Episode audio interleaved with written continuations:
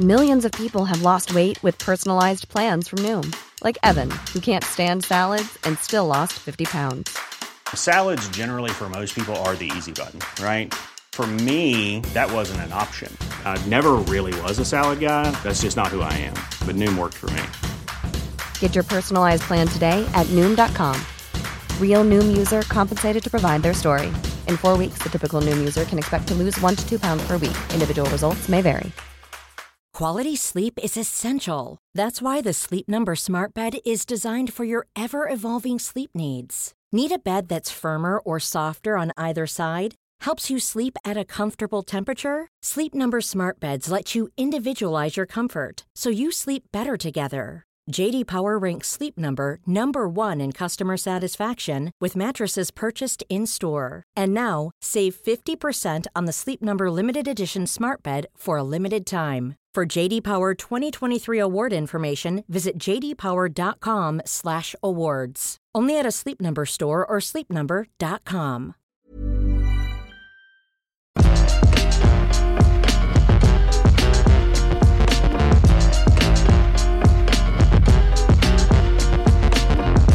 Jules Gill, it is a monumental time in human history. A massive anniversary is descending on the UK. And I know what you're thinking. It is the 18th anniversary of the Chronicles of Riddick Escape from Butcher Bay. That's, don't worry about it. That's what we're all looking Mate, forward to. mate, you know how uh, I just showed how egocentric that I am because I was thinking like I was like, does the UBP have an anniversary date or something like that coming up? I thought that before old Queenie. I'm sorry, Liz. Whatever Mad she's Liz. getting up to today, whatever she's doing, if I'm sure she's like having a few Benson Sitting and down, edges behind the carriage. She's choking down an, a full English and she's just like looking out all the people taking pictures and she's giving them the finger. She's like, "F off, mate, f off." It is a hell of a time uh, in the UK. We have a ridiculous, it is ridiculous, four day national holiday to celebrate. And it's quite shocking how little I know about the Queen, but the Queen exists and she's done stuff for a long time, and we're all going to have Right, some days off for it. let's be fair to her. Let's be fair to her. All right, she's uh, a queen. We know that much. Yep.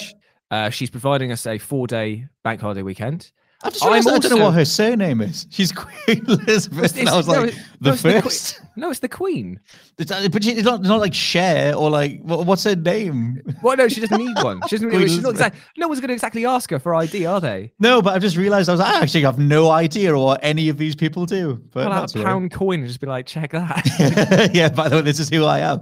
Um, but yeah, I googled um, this day in gaming history, and not Mm-hmm. only is it the 18th anniversary of the Chronicles of Riddick, one of the best first-person shooter It things ever, um, but it's also the anniversary of Tekken 7. Th- To the day, if this comes out on the Friday when this eventually gets put out, although I'm realizing now in my stupidity that when I looked up this day in gaming, it's going to be for the It's gonna be when we recorded this. Friday. Oh, Ah, the anniversary is shambles. now it's not going to be taken seriously.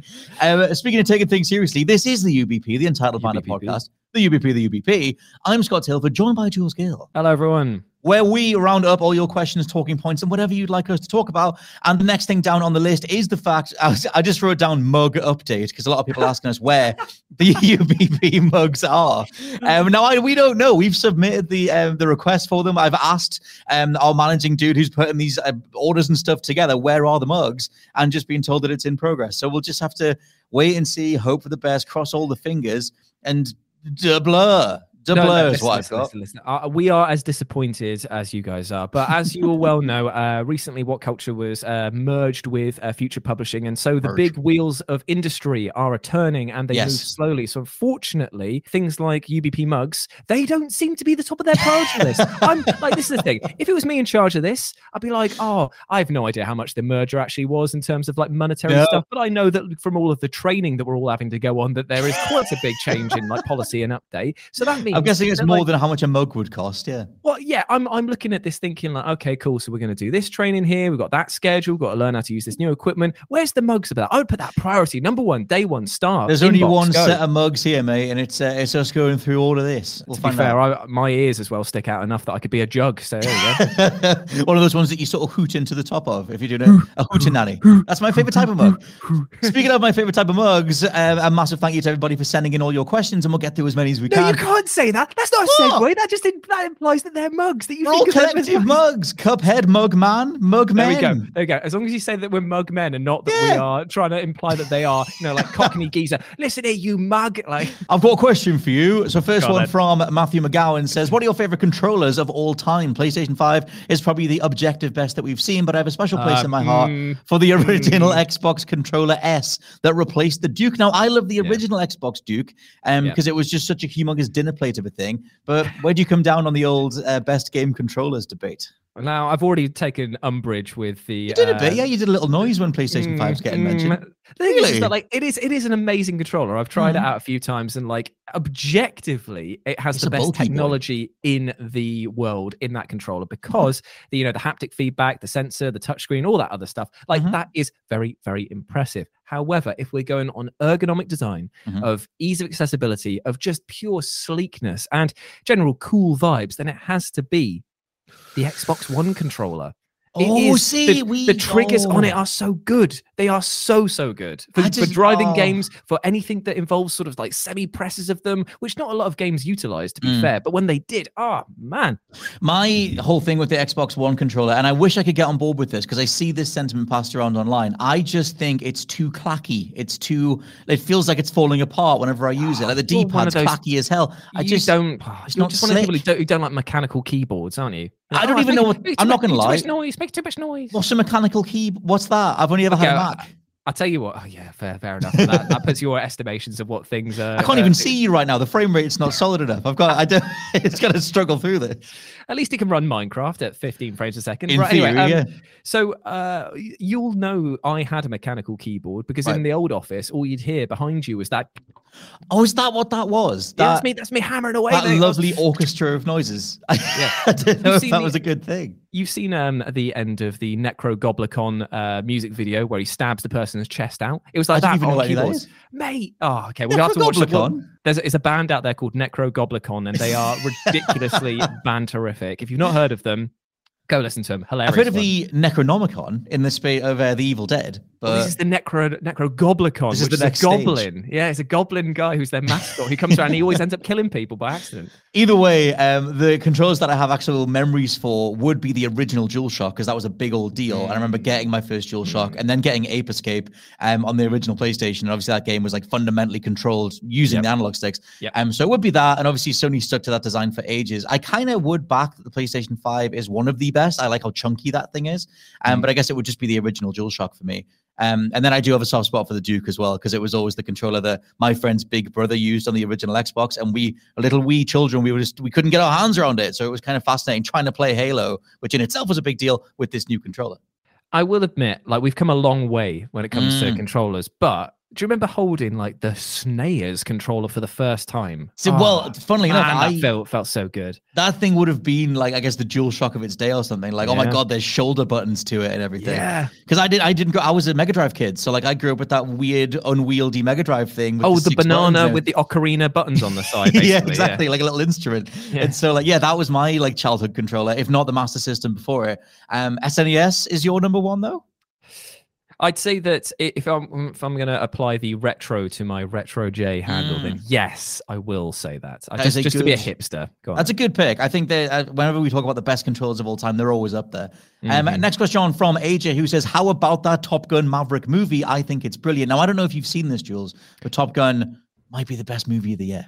Well, I saying. haven't seen it, but when I was looking to book some tickets, because me and uh, Kerry want to go see the Bob's Burgers movie, so we were going to go uh, see that this weekend, I think. Uh-huh. And um, when I was looking on there, the first thing that popped up was Top Gun Maverick, Yep. and I looked at it and I had to do a double take because I was, I was like, "This is a Tom Cruise movie, right?" And then I was Mm-hmm. zooming in on it a bit more, and I, I was like, "What are those all over it?" And it was five star ratings. it's- there's, there's yeah. like 20, 25 star ratings just on that thing there, and I was like.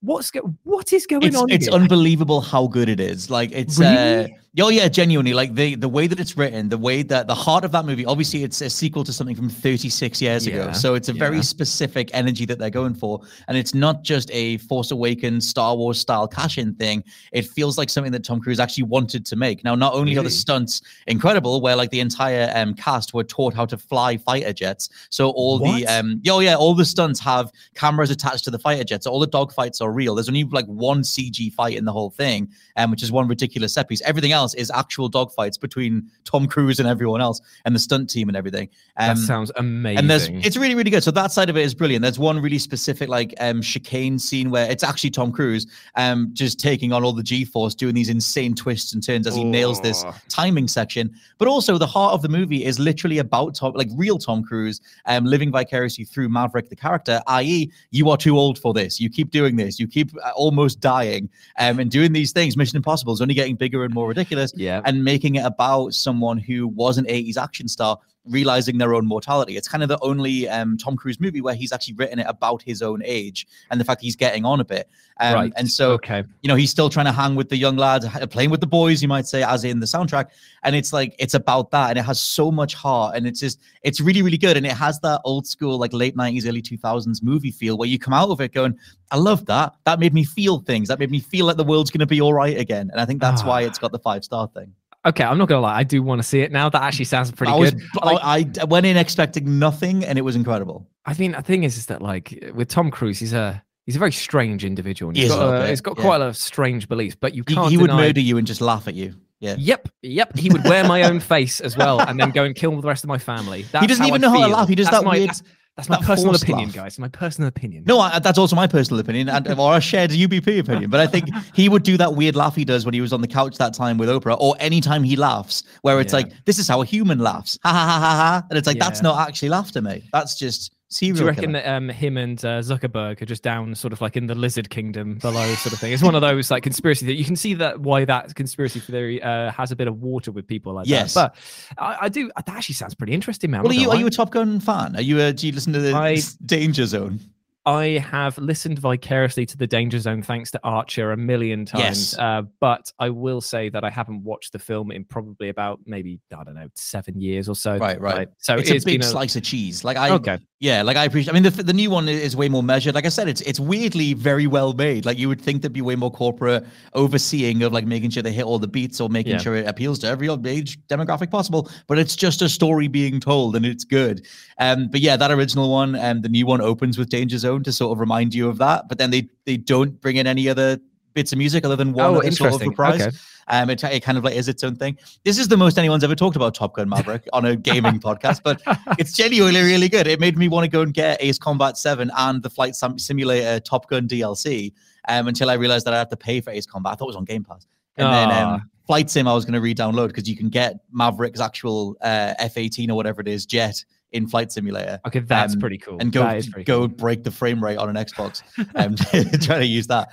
Um, next question down is from Jack Asbury, who says, uh, "What do you think of the newly announced Sony TV shows? Uh, what do you think they should cover in terms of the actual subject matter?" So we've got um, the Horizon one, there's a Gran Turismo one, and there's Mhm. a God of War one. Mhm. Um, he says that Horizon should be all about Rost and everything that happens at the beginning of that game, and the God of War one should be about the gap in between the original trilogy and 2018. What's your thoughts on this stuff? Like in terms of, I guess Um, the adaptations in general, and like, can they even work? I think that because of the fact that uh, we're going to be dealing with uh, TV shows that are going to have a lot lower budget than any of the movie Mm. stuff, um, I personally would set things that require the least amount of CGI work that people could then tear apart. thoughts Um, entirely. so I would actually set the uh, the Horizon Zero Dawn one as a prequel to the events Right. and looking more at the human society and the collapse that leads up to the events of the games. Because while it would be, I know that a lot of people would love to have the sort of like open vistas and the huge like um, uh, robotic dinosaurs roaming Mhm. about. I feel like if you take a more restrained approach to that, you probably end up telling a better story and Mm-hmm. therefore impacting the world better than just being like, "Hey, look, these look really goofy," or they you can tell that they're CGI and there's no interaction between them and the people doing it, or Mhm. like it just doesn't feel right or looks too too cartoony and oversaturated. That was my they- immediate thought was they would they'd get the CG wrong. They wouldn't build Yeah. the practical dinosaurs. Yeah, But if they dial it back and set it more towards the sort of this is the human relation of this story of like um how the events leading up to it, or maybe set before Aloy even comes onto the scene, where it's Mm. just basically hiding from the dinosaurs that are only ever shown in partial like frame or whatever. Mm. Like treat it like a horror movie or something like that. You could probably make it quite tense. Uh, Mhm, mhm.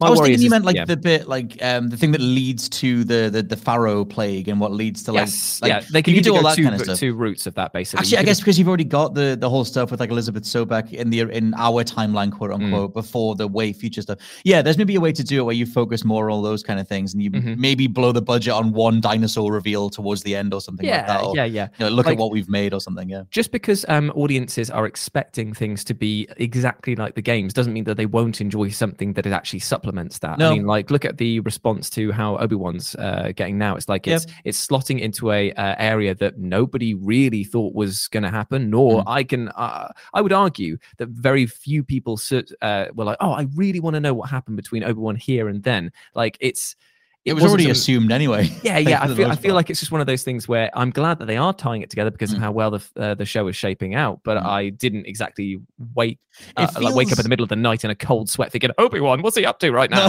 it feels like uh, DLC for episode three, where they're just sort of like, we're going to bring back Yeah. Obi Wan, do the Vader stuff again, and Yeah. um, just kind of just do that again. It's like, yeah, you might as well. Um, where do you come down the Gran Turismo TV show? Because that's for me the most interesting because it has the most potential. But like, because for me, Horizon and God of War are not going to be anywhere close to how good the games are. So I'm kind of just curious what the Gran Turismo thing turns out like. So, when you boil down what Gran Turismo as a series is, it is Mm. a game for petrol heads and basically people who love looking into the minutiae of car building Mm. and also just being able to drive these incredible luxury cars that, let's face it, most of us will never even get to Mm. uh, have the shadow of them cast upon us. Um, so, from a perspective of can they get in a ton of amazing cars? Yes, fantastic for people like that. I feel like they're going to get a real kick out of it. But my issue is is that there's a lot of competing brands who would definitely want uh, their cars to be shown at the very best. If you start getting in the likes of, say, Ford, if you start getting in like the higher end uh, Mm. supercar manufacturers, they're not going to want to sign on to a program and say, "Hey, your car loses." You're gonna be- Right, right. They can only be shown as being uh, like victorious, which means we're probably going to get a lot of generic uh, supercars. We're going to have That's a ones with really the badges like ripped off. So Mm. therefore, we're going to lose some of the actual authenticity of what makes Gran Turismo so special. And then if you're going to have like a character that you're building up around this garage who's maybe down on their luck and needs to turn around another victory or Mhm. they're out of the season sort of thing. What car do they choose, and who basically is going to pay the most money to have their car be the advertising uh, boy for this? Yeah. and that's and you know what it leads to um moments of complete um reality shattering for example if they went through and say ford stepped up and said hey look we're going to give you a bunch of money to Mhm. promote the new i don't know the ford gt supernova or whatever they brought a brand new car for this yes. And then they show that beating lither quicker better tuned cars on the track that uh, statistically should beat this car Mhm, 9 mhm. times out of 10 then you're basically just saying to the audience like this is just going to be a glorified advert for for 10 episodes I do wonder how over the top it'll be in that regard. Like, I Mm. yeah, that's that's a you, that your the whole point you just made there is fascinating because like that was the stuff that kind of felt like it was coming through in Gran Turismo Seven, where all of a sudden Mm. the microtransactions were ridiculous and the the value of these cars, even in a digital space, had to be overinflated. Um, and part of me wondered how much of that was pressure from the car manufacturers themselves, going, well, we'll Yeah. let you license the McLaren again or whatever it is, but we need to make sure it feels like a McLaren as much as possible in a digital space, so the actual price tag is still going to be ludicrous. mm. Um, yeah, like you said, that could absolutely come across in the TV show. Um, but yeah, very curious how the hell, what the hell these things are even going to be. Yeah. Um, I think one of them's going to Netflix, one of them's going to Amazon, the other one's going to be a movie. Um, but yeah, we'll see how those different studios um, approach them. Next question from PG Quips, who says favorite video game detective, and he does have a breakdown. Nick Valentine from Fallout 4, Cole Phelps from L.A. Noire, Ronan O'Connor from Murdered Soul Suspect, Honor Mizrahi from Murder by Numbers, Bigby Wolf from The Wolf Among Us, Takayuki Yagami from Lost Judgment, Professor Layton from Professor Layton, or Harrier Harry Dubois from Disco Elysium. Ah, I mean, you kind of hit, you kind of hit the nail on the head with uh, I know. Harry, Harry Dubois because Dubois. I, I, I just love the fact that he's so inept. Like I well, know that we've I was going to say, if they're Yeah. all trying to, if all of them are in a row and they're all trying to solve the same murder, Harry comes in last. He'll get there, no, but he, Harry. I don't know. I reckon that Harry pips everyone at the post, but is in last place the entire time up until that point. Okay, Like, okay, okay. You've got the boots on the ground, uh, like work of Professor Layton, who will Mhm. definitely overanalyze. He'll be the uh, public relations person. He'll go and speak to people. He'll be kind to them, but he'll get bogged down solving needless puzzles when he True. should be actually trying to solve the grisly murder. He'll He's arranging like, matchsticks in the corner again. yeah, and he, everyone's just there, like, it's like Professor, like. There is literally a body like d- bleeding out over here, and you're just that trying to do a Sudoku puzzle sort of thing. Like, chill out, dude. You've Um, got Ronan O'Connor barely being able to interact with any of the evidence because because they're- he's a they're- ghost. because they're a ghost anyway. Um, you've got Takayuki Yagami, sort of got good street smarts, got good um, Yeah. instincts and everything, but very much you know dealing with the wider yakuza world and everything else Mhm. that's getting in the way of them. Um, I might go with Dubois. I don't trust Cole Phelps at all. I think Cole Phelps has some of the worst instincts in the world. And is arguably the villain of that entire game by the end of it, or one of the most flawed characters ever.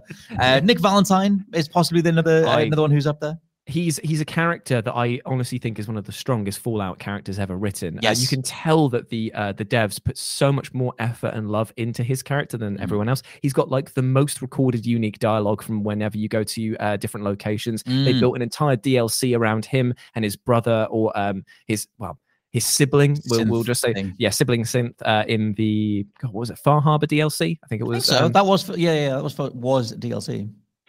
yeah, so there's like, and they made him such an integral character that you kind of fall in love with him through the journey that you go Mm. on with him. Mhm. And his detecting skills, though, I would actually say aren't that great because you, the character, lead the uh, the action so much more than he ever does because he's a party member. So you can say, yes, he solved a mystery, but Mm. you did a lot of the legwork for him to do it. Yeah, I think I- it might of- all of these. I think it might actually be Dubois. Like obviously, the, of all the games that are listed here that are associated, Disco Elysium is one of the ones that just needs to be held up, and everyone should go play Disco Elysium. Go be that detective. Yeah. Um, but one of the most satisfying things, I guess it depends how you play that character, but one of the most satisfying things that I played through was eventually bringing all the evidence together, was eventually Mhm. solving the case, um, and pulling everything back together, even though you're in absolute state across the majority of that Yeah. game, um, because you're living sort of like the day after a, a one hell of a night out. Um, next question from Brett Madewell, who says, "How good is Kenobi, fellas? Love from Australia." Now, I um, love to yourself. I've not watched Obi Wan Kenobi. I'm still checked out of Star Wars, and I still don't have Disney Plus back again. I let it. I let. I let it. I let it expire, Jules. But you've been watching Obi Wan Kenobi. Is it any good? So I've uh, watched the first two episodes. Mhm. At the time of recording, we are at work, so we can't watch the other one uh, or No. the others that have dropped. Um, the first two episodes have been really, really good. I Mhm. won't say that they've been absolutely breathtaking, like some of the best TV that I've ever seen, but they have been very, very good. Mhm. Uh, there's a few issues with it that are classic Star Wars Cool fact a crocodile can't stick out its tongue. Also, you can get health insurance for a month or just under a year in some states. United Healthcare short term insurance plans, underwritten by Golden Rule Insurance Company, offer flexible, budget friendly coverage for you. Learn more at uh1.com. One size fits all seems like a good idea for clothes until you try them on. Same goes for healthcare. That's why United Healthcare offers flexible, budget friendly coverage for medical, vision, dental, and more. Learn more at uh1.com.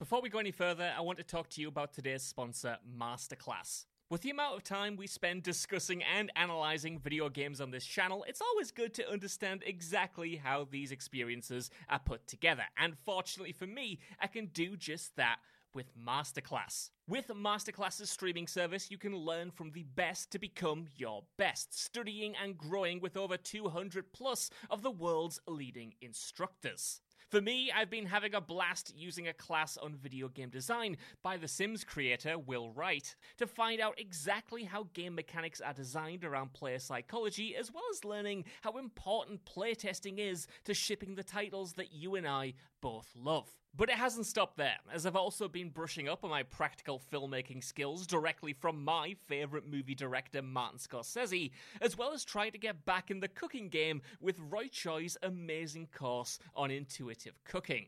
Seriously, my kitchen is a mess, but my belly has never been more grateful. For just $10 a month, an annual membership with Masterclass gets you unlimited access to courses on your phone, computer, smart TV, or even via audio only modes. Even better, every new membership comes with a 30 day money back guarantee, and 88% of members feel that the service has made a positive impact on their lives. And to put the cherry on top of that cake, right now, What Culture Gaming listeners get an additional 15% off any annual membership at masterclass.com forward slash gaming. That's 15% off at masterclass.com slash gaming.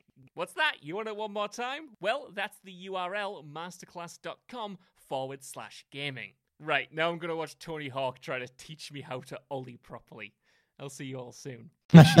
the dialogue is a bit on the nose here and there. Right. Like people I saw the bit where it's like you can't, you couldn't save Anakin, but you can save her, like as in Yeah. child Leia, and it's like there's, okay, there's a few bits where like they'll just be so on the nose with it being like uh, it's like we are here we are the bad guys and we hunt the jedi and it's like no one introduces them like that no one No. needs to introduce that they even have a bit before right where they introduce a character by somebody being like oh it's like the inquisitors like i know that the inquisitors are bad that Hmm. says everything you need to know Right. about who they are but the Mhm. fact that they then go thank you for the introduction and now let me expand on that a little further there's a few um uh cuts as well like Mm. in the action that Mhm. actually don't make a lot of sense like Okay. uh I, I i'm trying not to spoil stuff for people so i'll just Well, say people, that there is people should have seen episode one and two because that Yeah. was a week ago. there's there's a battle on a rooftop and Obi-Wan is fighting one character, another character appears and he starts shooting, trying to shoot both of them while Mhm. trying to also save somebody that's going on. And Mhm, mhm. what happens is is that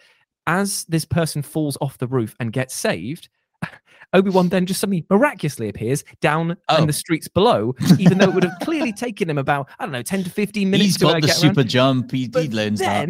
But then it also you start questioning. It's like, wait a minute, did you actually defeat both people on the roof as well? Like, Right, right. You, you, Oh, they just get left. We just well, one of them we do see die, but it's the other one. Just like, wait, did you actually? What, what is going on here? And there's I did- another one of the biggest problems is is that like the child actor who's doing the uh, the role for Leia, Mm. I think that she swings wildly between being very good for a kid and being very bad, especially for a kid. And Mm-hmm. Right, the okay. chase scenes as well uh, with her in are the worst. So you'll have you'll have people running after her, and she's a little kid. Like, Yes. you've you've chased after. These are the things I think- because of the fact you've got you've got young nephews. I've got a young nephew. Yeah, yeah, right? yeah. Like I was able, like I'm able to catch up with him and just be like, oh, this is no challenge whatsoever. Yeah. and it's like. With this one, it's like, oh, we're gonna bumble into a tree. Oh, a branch. oh, I can't catch it. Oh, she's run through my legs. It's like absolute bollocks. Oh, God. absolute bollocks. That's some proper. I don't even know what the hell tone that is mixed because one of the clips that I saw was um, I don't even know the name of the character, but it was one of the Inquisitors cut someone's like hand off with a lightsaber. That was And it- cool. Yeah, and I was like, okay, like that's an actual lightsaber for a change. Like it's actually doing good lightsaber stuff. And um, if that's close to like shenanigans with sort of more child friendly, like you said, like like hijinks and trying to escape like a bunch of evil people who are trying to kidnap someone, but they, she's getting away in the easiest way possible. Mhm. Those tones don't really line up. So I guess that is quite jarring. Um, but I wonder how much they're borrowing from um, Lucas's old notes, because apparently back in the day, um, he was gonna do child versions of Luke, Leia, and Han in the original prequels, and that stuff just changed a lot. So I wonder how much Disney, over a long enough time period, now that they've messed up and stumbled and hit the floor a few times, they've just gone, should we just do the things that he said? Because we've got some notes left over, and maybe we'll just do that.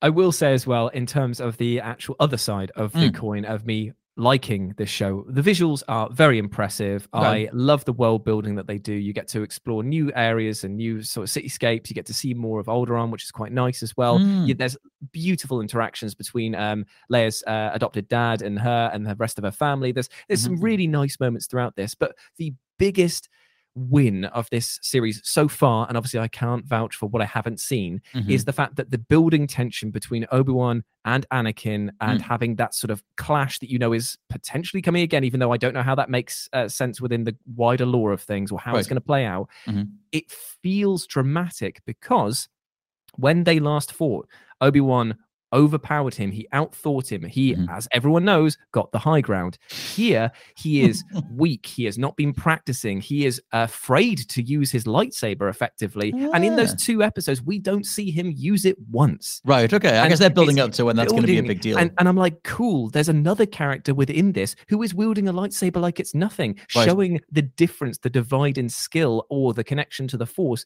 between somebody who tried to deny his uh all everything to do with the force versus somebody who is embracing the dark side and the power that comes with it. So yeah Well, th- there's there's a great uh bit of I won't say subtle storytelling, but there's a Mm. great like arc building within this. Well, I like I like where it's placed. I like the idea of taking prequel Obi Wan and putting him in sort of original trilogy timeline, like in the Yes. original trilogy timeline. Like you have the original trilogy's version of Tatooine, essentially, but it is Ewan McGregor as Obi Wan, so it's that prequel kind of energy, sort of like a nice little crossover. Mm-hmm. Um, and Ewan McGregor is so dependable anyway. Like whenever you see him as Obi Wan, that is so immediately Yeah. identifiable and iconic. So I don't know. It makes me interesting. I feel like because I've been uh, such a like hardcore fan of Star Wars for 20 years now, there's it's like a language that you can speak and we can talk about it and, and Yeah. it's always there.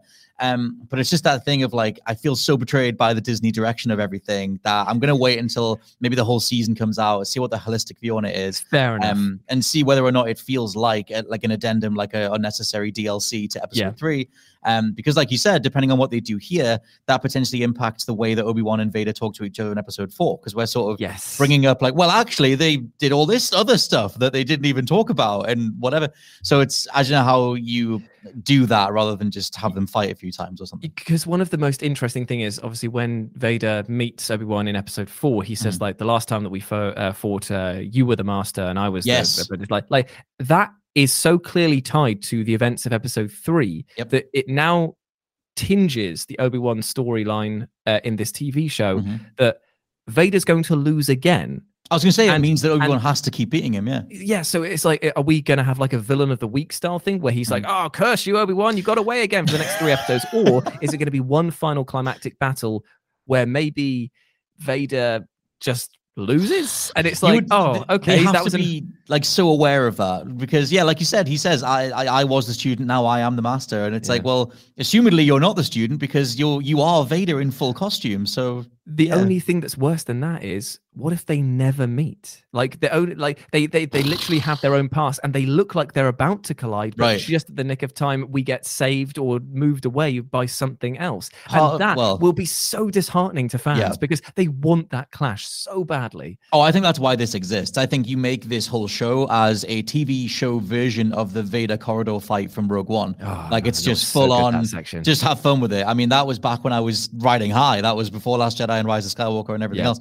So like, yeah, maybe you just go back to that. Go back to the, the stuff that is just kind of fun, Yeah. um, and just have crazy Terminator Vader versus Obi Wan getting in his way. And, yeah. whatever um, and go down that way. But yeah, Star Star Wars continues to be a, a weird thing that is just sort Mhm. of omnipresent. Um, next question is from Brandon Bressman, who says, "What is our collective, or what is either of our worst gaming habits?" I would say mine is auto reloading. No matter if I shoot one bullet or the entire magazine, it gets me killed all the time. But no matter how hard I try, I can't stop. I will add that I don't trust autosave ever. yeah. I hate autosave. I will always pause and manually save, and I hate turning my game off when it's only in autosave. I don't trust it. I never yeah, will. fair enough. I hate I it. feel I feel like I am totally there with you because it's like, especially with games like uh, when XCOM or what I'm playing through at the moment, which is the Warhammer 40k Chaos Gate Demon Hunters. It's Mhm. like I will do a manual save, I'll see the auto save, and I'll do another save as well because I'm like, did you just overwrite something that I didn't want you to do? I want to make sure that everything's fine. Like, Well, it's like when uh, if whenever you pause in Uncharted or Naughty Dog games and they go, "Oh, time since last save," and even if it says oh five minutes, I'm like, well, I can make that zero minutes if I just Yeah. make it a manual save right now. Um, I want to make sure that I keep a hold of that stuff. Um, but yeah, I guess like, in terms of a habit, it's definitely auto saving or just like not trusting game systems. Um, overall, gaming thing would be just having to play everything and spending most of the money I make on this earth on any old toss just to play it for a few hours. I think that my biggest crime that I do is that I always say to myself, like, this is the game I'm going to 100%. This is the game Oh, I'm do it all going the to I'm going to play it. I'm going to play it. I'm going to play it. And a month goes by and I'm just kind of like, I only got halfway through that game and I just Mm. stopped playing. And it's like, never even because I didn't like the time that I was having. I was having a great time with it. I just, life gets in the way and you end up just kind of, Yeah. right, my priorities have shifted. Like, Because I love the idea of like, I'm going to get the platinum for this. I love this thing. I'll get the platinum. That Mhm. proves that I love it so much, or I'll 100% it, or whatever it is. And then, like you said, something happens that gets in the way. I've started referring to it as like the subconscious test. Like I, it's like a, I realize a week later that I haven't done the thing for a week. Yeah. And I'm like, oh well, I guess it didn't stick then. I guess it just passed, and now life is continuing to do something else. like I've got a character in Elden Ring who's now in complete limbo on New Game Plus Two because I'm just like I've gone through it and I'm just like, oh right, well I've I've just given up on that then. Never. Well, that was my thing. I was like, oh, I'll because everyone was like, oh, do new game plus, new game, do do like the second and a third new game plus. And I was like, cool, I'll do all of that. Love Elden Ring. I'll do every single one of them. And then I restarted, and it was just that feeling of like, oh, this is the beginning. This is 120 Yeah, hours ago. yeah. And as soon as I had that feeling, I was like, no, I'm actually done. I can't do this again. I can't do all of this again. The Another torture, the two months of it. Um, next question from Alpha Oliver, who says, "Will there honestly be a faithful adaptation of a video game on TV? Uncharted was fun, but interactive media can't be topped. Games are Hmm. simply better than other media." Preach. I mean, I would say that in terms of the uh, the emotional connection that you get to it, it's up there with like uh, with books. I would say that films, because you're more of a passive viewer, Mhm. you are you do connect with um, and identify with characters, but you never feel like you are in control of them. You have no agency. With books, I feel that because it's the imagination that you use to create images of characters and locations and events, that is an agency of its own kind. So that's very hard to beat that. Sure. But direct agency, you cannot beat. Um, uh, and immersion cannot beat video games. Yeah. So I don't know. That's the thing. It's like, how do you then? What parts of that energy do you transplant across into a passive medium? It's it is very hard to do. I don't know because it's I'm really struggling to think of a of a adaptation that I would say is done well, and there are certain things that I don't want to ever be adapted for Mm. fear of how badly they would be done. See, I quite like like in terms of video game movies that I enjoyed watching. I enjoyed watching Uncharted. It was just a nice roller coaster ride, but it is just the cutscenes of Uncharted stitched together with none of the, the acting prowess that's in uh, the later ones. But I really like Detective Pikachu. I was like, well, that's a that's a cool idea that you can just do as a story. Like, what if there was a Blade Runner style city with a Detective Pikachu in the middle of it? mhm. Um, and that worked well, but there's no way for the mediums to cross over in terms of active passive stuff. You're going to have to sacrifice some sort of controllable element at some point. Yeah. Um, and but I yeah I, I have this debate with with Josh all the time. I think that games are the mecca of all media, and like that is everything combined. I think I might have said that this week on a podcast. Yeah. But um, yeah, so I agree with with um, Elfar. But in terms of um, adapting stuff, I think you just do the best you can and pick whatever story beats work. Or it's the characters. It's either that or you choose a video game that doesn't have like a direct A to B narrative. It is Mm. mainly just like you're picking a vibe and you're doing that. Like Mm. somebody, I can't remember who I was chatting to, but they made a good point, which was like, tell me that this wouldn't be a good TV show. okay, A vi- a video game adapt, sorry, a TV adaptation of Papers, Please.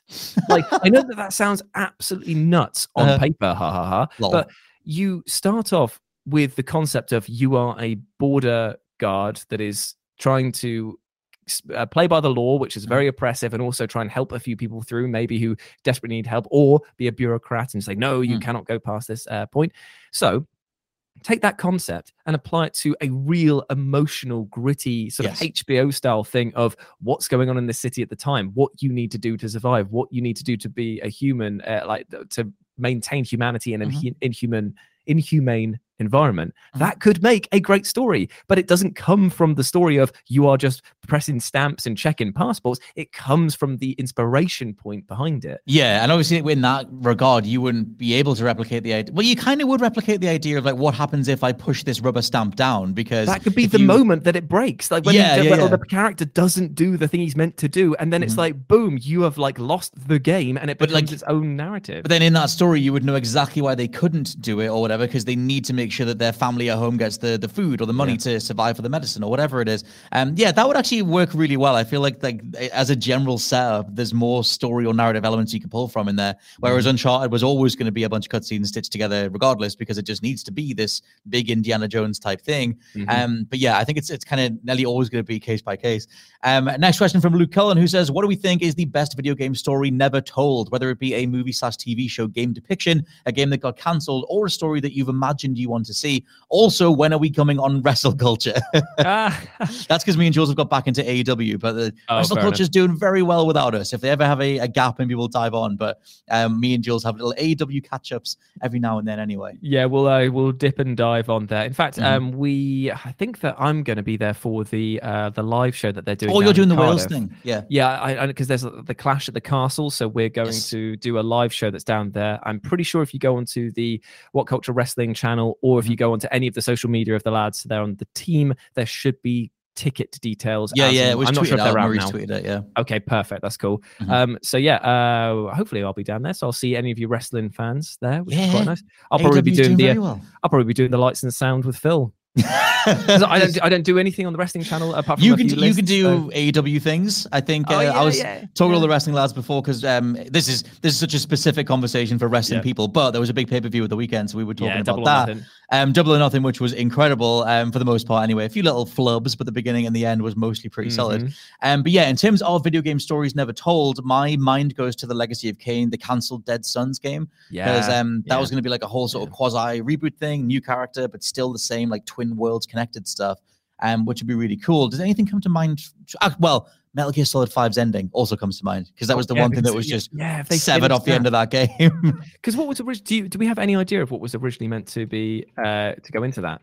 Well, it's it's so they did a whole thing where the deleted scene slash like the the unused story got released on a bonus disc or whatever. There was like a bonus version of Metal Gear Solid Five Oh, with right. unfinished assets showing what that cutscene was supposed to be. Mhm. Um, because the story as it is um ends with uh, Metal Gear Sahelanthropus, which would go on to become Metal Gear Rex, just be just in full fully operational by the end of Metal Gear Solid Five. But somehow in between that and Metal Gear Solid One, it becomes derelict and becomes Metal Gear Rex and Yeah, whatever. so there would have been an interesting something else needed to happen. Mm. and uh, and young liquid snake is still on the run or whatever. Anyway so it was like we needed that final boss fight or something for you to blow up sahelanthropus or whatever it was.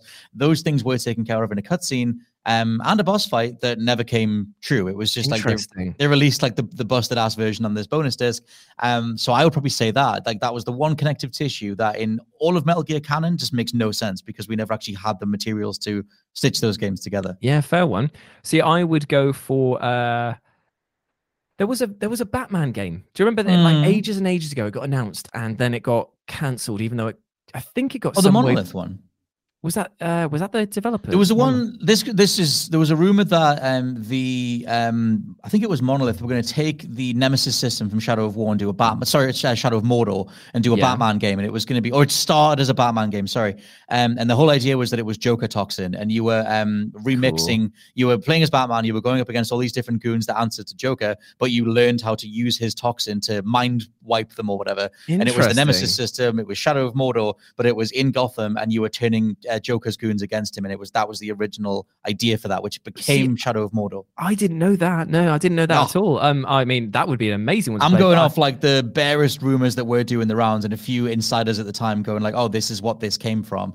Um, but that was a thing that there was going to be this sort of uh, Batman to- uh, toxin Joker thing. I swear that there was one that was set in like uh, steampunk Victorian England with Gotham by Oh! Gaslight. Gotham, yes, Gotham by. Gaslight, totally. Yeah. And and it was you. You're meant to be hunting down Jack the Ripper. Yep. That was sort of yeah. That that Which I think is still a crossover comic they did. I'm sure um, Yeah, Gotham by yeah, yeah. Gaslight is the comic. Yeah, yeah. And then there was going to be a game adaptation um, by Pandemic. They were the um, the dudes that ended up doing Full Spectrum Warrior and everything. Yeah, see that down. that would be amazing. Like Yeah. I would love to play through something like that because it's like I can imagine. Like I feel like it's um like Victorian England and Jack Ripper. They don't seem to be exploited as much in video game form as they do in TV and No, uh, not film. really. And it's weird. He's in one of the it's like- Sherlock games. Yeah, like the Sherlock games seem to be the full extent of where they take the Jack the Ripper character. Mm. Like it, there's a few hints uh, here and there in other games, I guess, like in Assassin's Creed, the one that's Mhm. set in England. But apart from that, there's nothing that's been built up around some of that. And having the greatest detective in the form of Batman be in that story Ooh. would be amazing fun. Yeah, plus like the art direction's incredible. You can still Google like Batman Gotham by Gaslight game and find like the unused. There's some gameplay footage out there. Oh, is um, there's little bits and pieces. Only just him running across a few rooftops, and it shows Yeah. like the cape physics and stuff. Um, and there was like a few bits of artwork there, concept art for what that game was going to be. Um, Amazing. yeah, very promising. Final question from you done messed up Aaron, um, who says, "What are your favorite decompression games?" Uh, mine goes to No Man's Sky. Now I will back No Man's Sky. However, I will throw a curveball in here. One of my decompression games is the original Dark Souls, and I know that that makes no sense. But my point is that well, I don't know what my point is. My point is there's something about the original Dark Souls that because I spent so much time in it, and because I methodically know all those animations and that game feel, for me, there's something quite relaxing about playing the original Dark Souls. I don't. I can't Yeah. really explain it beyond um just a comfort zone or loving the aesthetic or loving the just the pace of gameplay. I don't Yeah. know what it is, but I've got I've gone back to Dark Souls when I need to relax before, and weirdly, it's worked. It's become like a podcast game, even though it wasn't when I first went through it. I feel like that's a very good thing because it's like muscle memory. You're slipping back Yeah. into something that was difficult to learn, but uh, you've still got that sort of uh, comfort zone. Like you I think, yeah, like- it's hard to explain. I guess. yeah isn't it? more like actual uh like because i always have like a casual game that i view as like something that stitches together my other games which like for the longest time was rocket league then it was knockout city um at the minute it's halo infinite it's just something that i Mhm. sort of dip into but yeah no man's sky is a very chill game pokemon snap um the new pokemon snap on switch Yeah. um is a really really gorgeous um photography game as well so i guess I'd throw all throw all those in Yeah, that's a really good uh, suggestion. For me, it was uh, Mario Kart is always my one that I always just chuck on if I want to just sort of zone out for a bit Mhm. because I know most of those tracks. I don't know any of the DLC tracks. I haven't bought them yet, but I like am old ones to. that from like N64 and stuff. Yeah, like I just, Yeah. I just know, know them inside out. So it's just Mhm. that feel of like, okay, cool. Like I know how this race is going to go, and it's just fun. I, I don't know. Mm-hmm. I, it's hard to describe it other than just like video games are fun. But that is my decompression game where I'll put that on and I just won't think about anything else. I Mhm. won't need to think about anything else. I just race, have fun. Well, fun. whenever I would go up against you, I'm not going to mention the Crash Team Racing no, time. no, no, but- we're not doing that. Uh, gonna go there again. But um, whenever I go up against you and Rich on Mario Kart, you guys were like lapping everyone else. It was like a Zen mind fight. Like just the, the- like the state of mind that you guys got into uh, was perfect. Um, but yes, massive thank you for everybody to ev- massive thank you to everybody for sending in all their questions. Um, this has been the Untitled Banter podcast. The UBP, the UBP, UBP. the UBP. Don't forget to celebrate the anniversary of Chronicles of Riddick Escape from Butcher Bay. And Which we'll today, not all- Friday. Yes, we which is on Wednesday. Celebrate it anyway. I've been Scott Tilford, joined by Jules Gill. Thank you very much for having me. And remember, you can check out when we are going to go live next week uh, by checking out our social medias. You've Yes. got uh, slash LP89 for Scott and Retro J, but the O is a zero for me. And we will put up the next uh, tweet so you can take part in the UBP. Yes, next week we'll catch you then. Goodbye.